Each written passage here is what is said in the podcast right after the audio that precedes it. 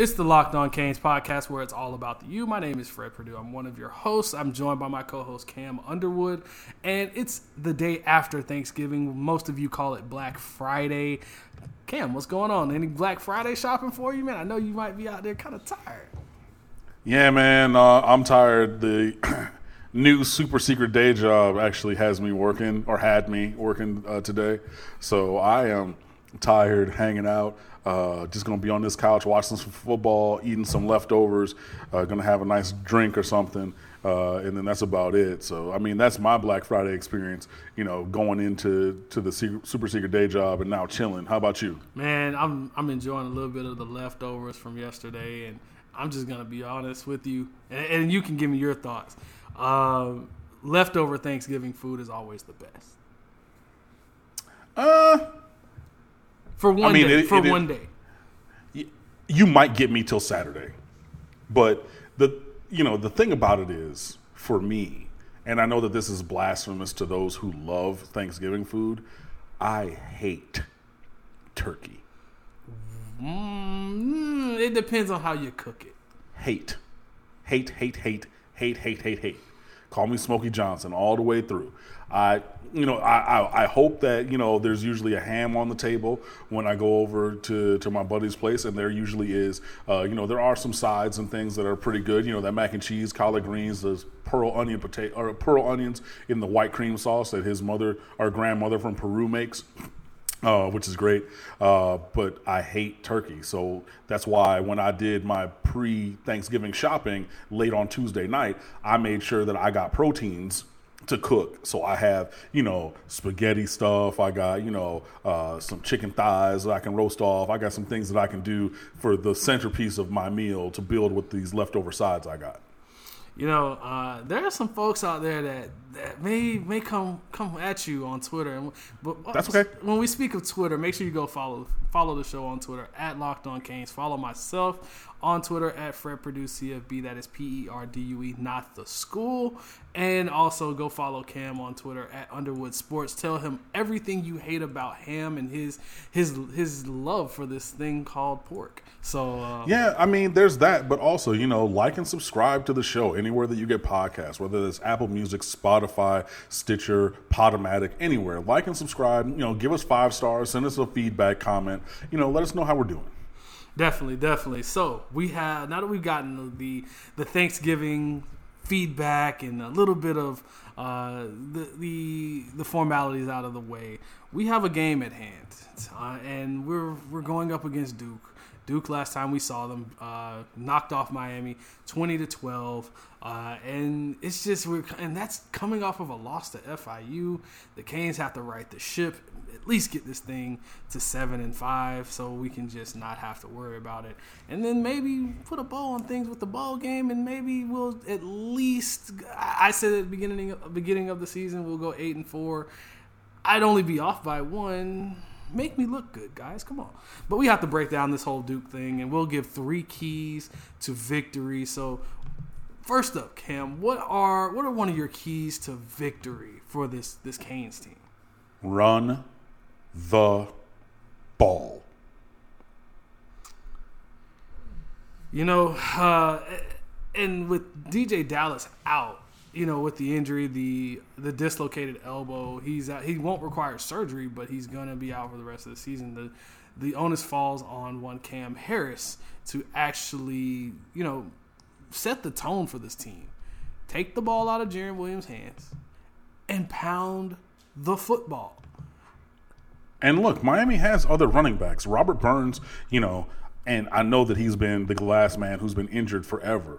But look, he looked nice against FIU in the couple carries he had. And then, you know, Lorenzo Lingard was showcased in a picture from practice uh, by uh, from the Canes football account on Tuesday, I want to say that was. Yes, he was working with the second or third team offensive line, but he's another guy who can come in, still has games to play because he's redshirting, you know, uh, is getting, I hope, more comfortable with his knee uh, returning from that injury that he sustained last year. But you have multiple guys that you can give the ball from the backfield. That's not even taking into account getting a jet sweep going, you know, to KJ Osborne or Dee Wiggins or hey, Mark Pope or Jeff Thomas, the two fastest guys on the, or and Mike Harley maybe. Those three guys are probably the fastest receivers that you have. And no, I don't want to see another tight end sweep or tight end jet uh, motion, uh, jet sweep like we saw in the Virginia game from Brevin Jordan. But there are options to run the ball. So let's do that offensive line, you got to, you know, cowboy up a little bit and block a little bit better. But yeah, you know, there are still skill position players of note for the Miami Hurricanes. So let's run the ball. Thanks. You know, I, I want to see this offensive line, this young offensive line, um, assert their dominance. Duke is not in the same class as Miami, and it shows. Uh, I, there's a reason why they are Duke. They are the basketball school of this conference, and I want it to stay that way. Uh, it shouldn't be Miami shouldn't lose to Duke ever, and simply pound these guys into oblivion. Plain and simple. You have the talent. Go out there and play up. Don't play down to those guys. Um, you lean on them. Lean on them with that run game. I, I, I really love what I see from Cam Harris. He's a he. I still haven't really decided what I what I want to him to be as far as a comparison. He does a little bit of everything. He can catch it, he can run it, but he his inside run game is pretty pretty good. Um, and I think that offensive line has a lot to prove going forward. I, I hate saying it. Take the ball out of Jarren's hands.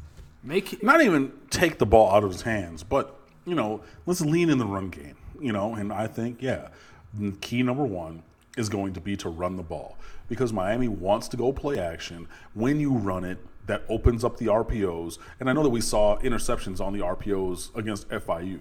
When you're actually running the ball, calling run plays, not, you know, zone reads, but actual run plays. Those linebackers, you cannot, you know, dance half in between like, oh, I'm going to half go up and then I'm going to fake back because, you know, Cam Harris, he's not the fastest guy, but he'll be at 8, 10, 12 yards down the field before you blink if you're a linebacker trying to play games. So you take them out of that mentality by actually running the ball. Now that makes play action actually open up. Hey, Dee Wiggins, I don't know if you got a complete route tree, but Fred, you know the one route I know Dee Wiggins can run? That post route. That post route. And that post route gonna come open when you have that play action be hard. Sorry, I'm, I'm getting uh, heavy on my ebonics. The post route will be very open when you run the ball effectively because those safeties are going to have to come down as well. That opens up the middle of the field. That opens up those post routes like we saw at Florida State and against Louisville for Dee Wiggins or whomever to go and eat. So yes, I know that it is the the seed from whence the tree of good offense grows. Run the ball. Now, Miami has really had has been known for one thing and one thing only uh, on the other side of the ball. And we'll kind of talk about that in a second.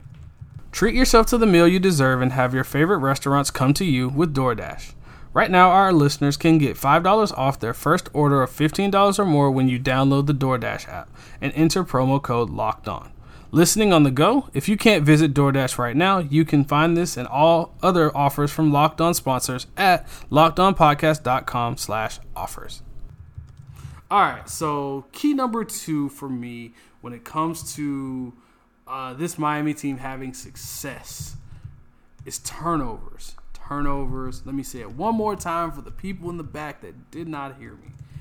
Turnovers.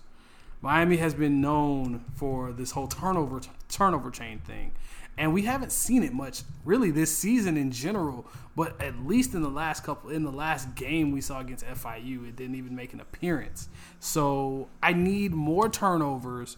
I need whether it's a pick six, whether it's a, a, a strip sack fumble, whatever however you need to get the offense more opportunities because volume it's more about quantity than quality i guess that's just what it is for this uh, for the mm-hmm. offense give them as many possessions as they need and if we just happen to hit a home run and get a score on every single one so be it this team needs to turn the ball over and for duke you know it's crazy to say this but uh, Duke in the last seven games has only turned the ball over 25 times.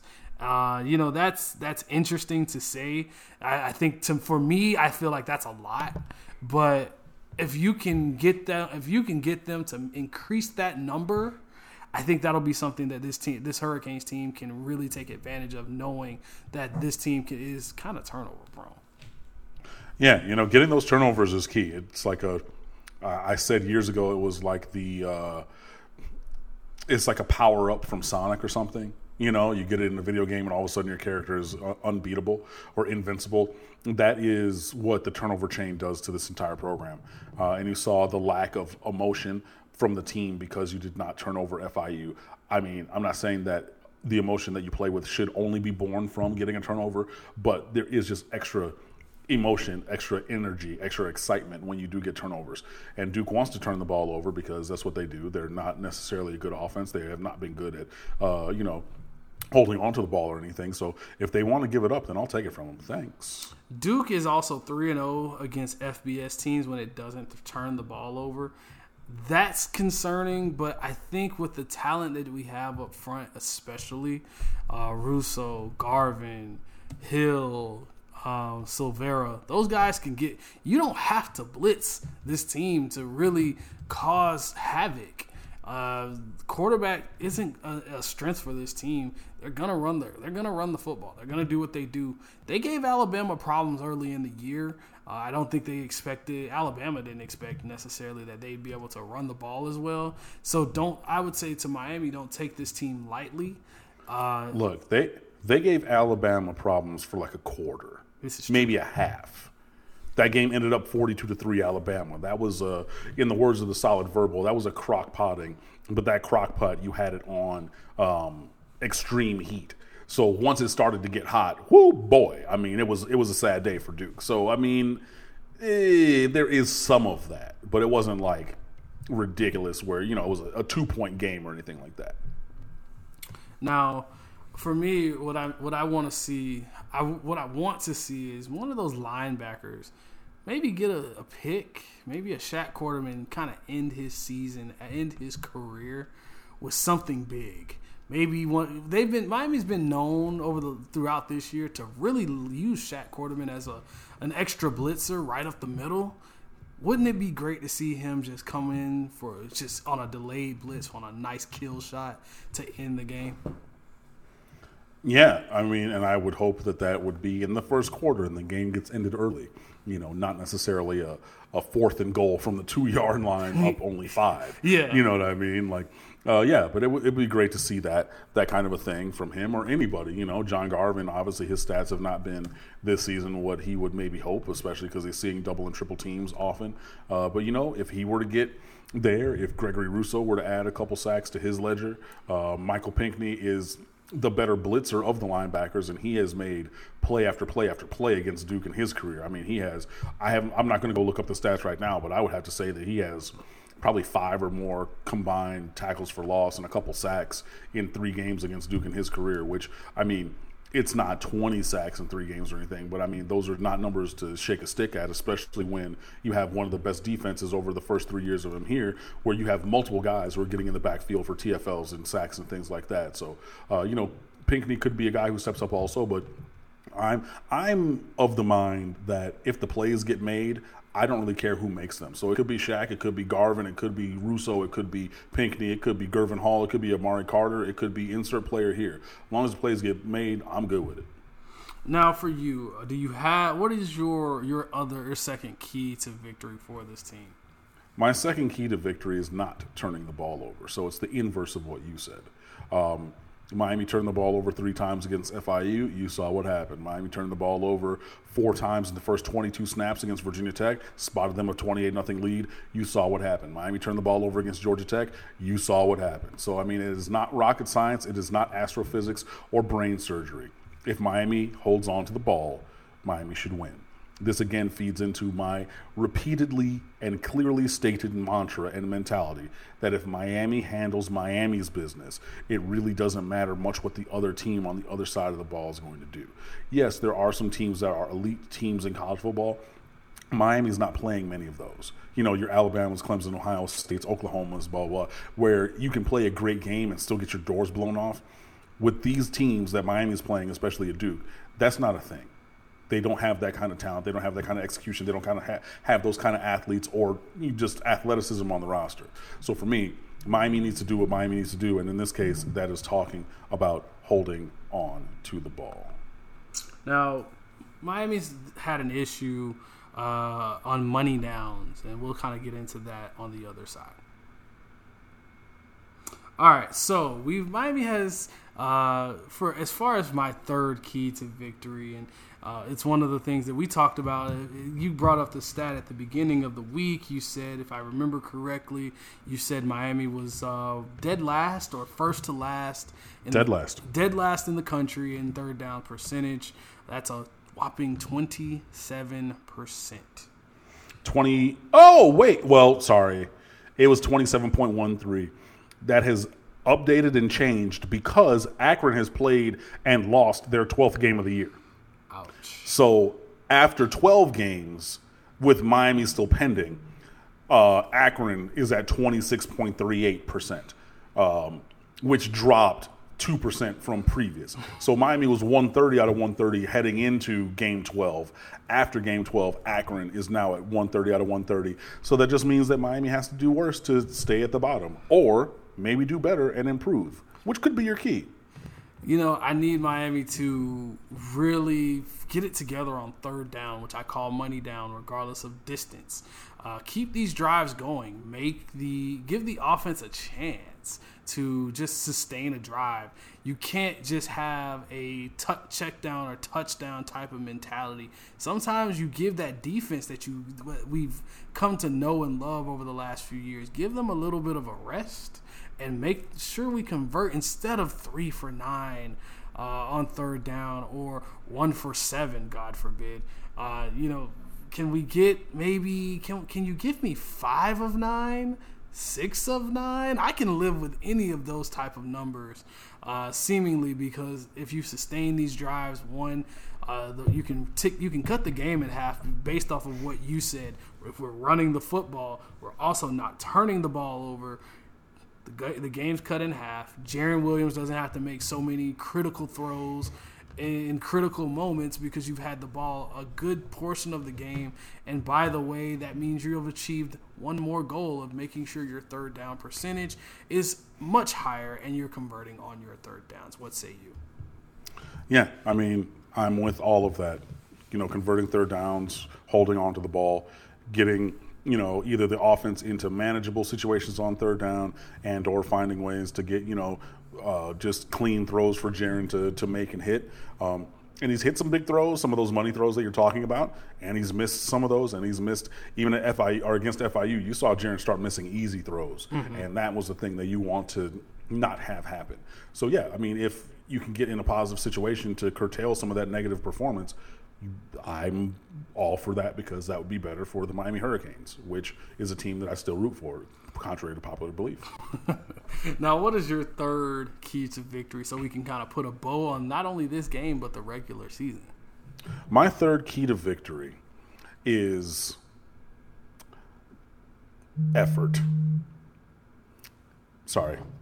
It is, yeah, just effort. Just playing hard, playing like you care you know, playing like you want to be out there and represent the Miami Hurricanes. Because, oh my goodness, wow, sorry, just saw something that was crazy. Did Manny Diaz uh, just text you that he's going to make sure this team has a lot of effort and they're doing what they're doing? Actually, let me check my phone. That's exactly what happened. Yes. So yeah, you know, just just playing like they care, not being lackadaisical. You know, and that's that's with everything. You know, whatever you're doing. If you are, you know, the water person provider on the sideline, male or female, good, then do that greatly. You know, if you are whomever, anybody, just do your job and do it well. And for those four seconds that you are active in each play, just play like your hair is on fire. Because there's a guy behind you who's not in the game.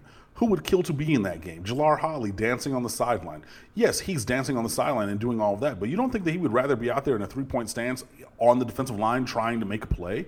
And I get that he's young and he's developing, and you want to save him for you know another season or two or three or four down the line.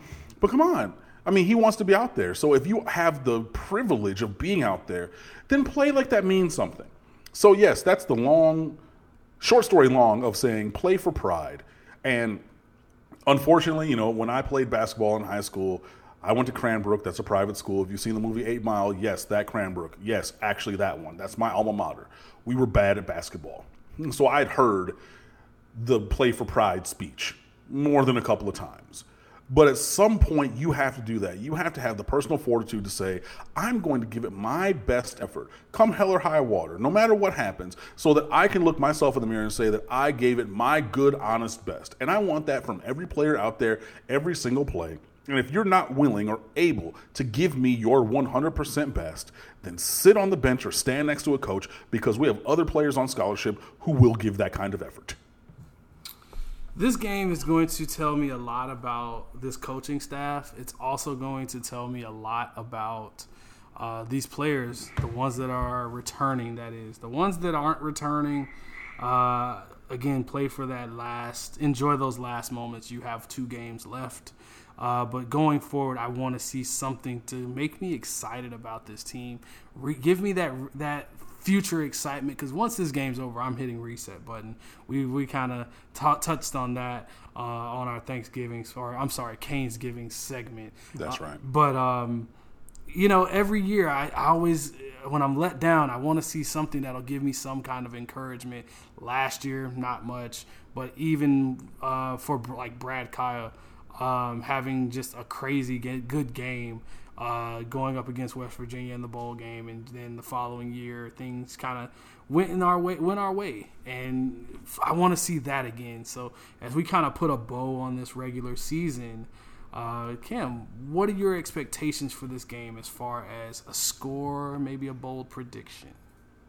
I'm going to stay away from predicting scores. Although I have gotten multiple scores correct. I got the Florida score 100% right.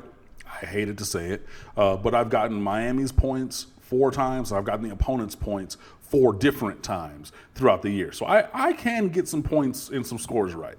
Um, I'm not going to say that for this one. I expect a Miami win. I expect it to be close, so probably less than the, the seven point margin uh, or, or line coming into this game. My big, bold prediction is that Miami wins. That's all that I'm going to go with. I don't even have the. I don't even have it in me to make a, a seriously bold prediction or do a really hot take. I just want Miami to win. I predict Miami to win. I think it'll be close, and we'll see what happens. Yeah, I think this game will be close. I'm thinking something around like 27, 24, something like that.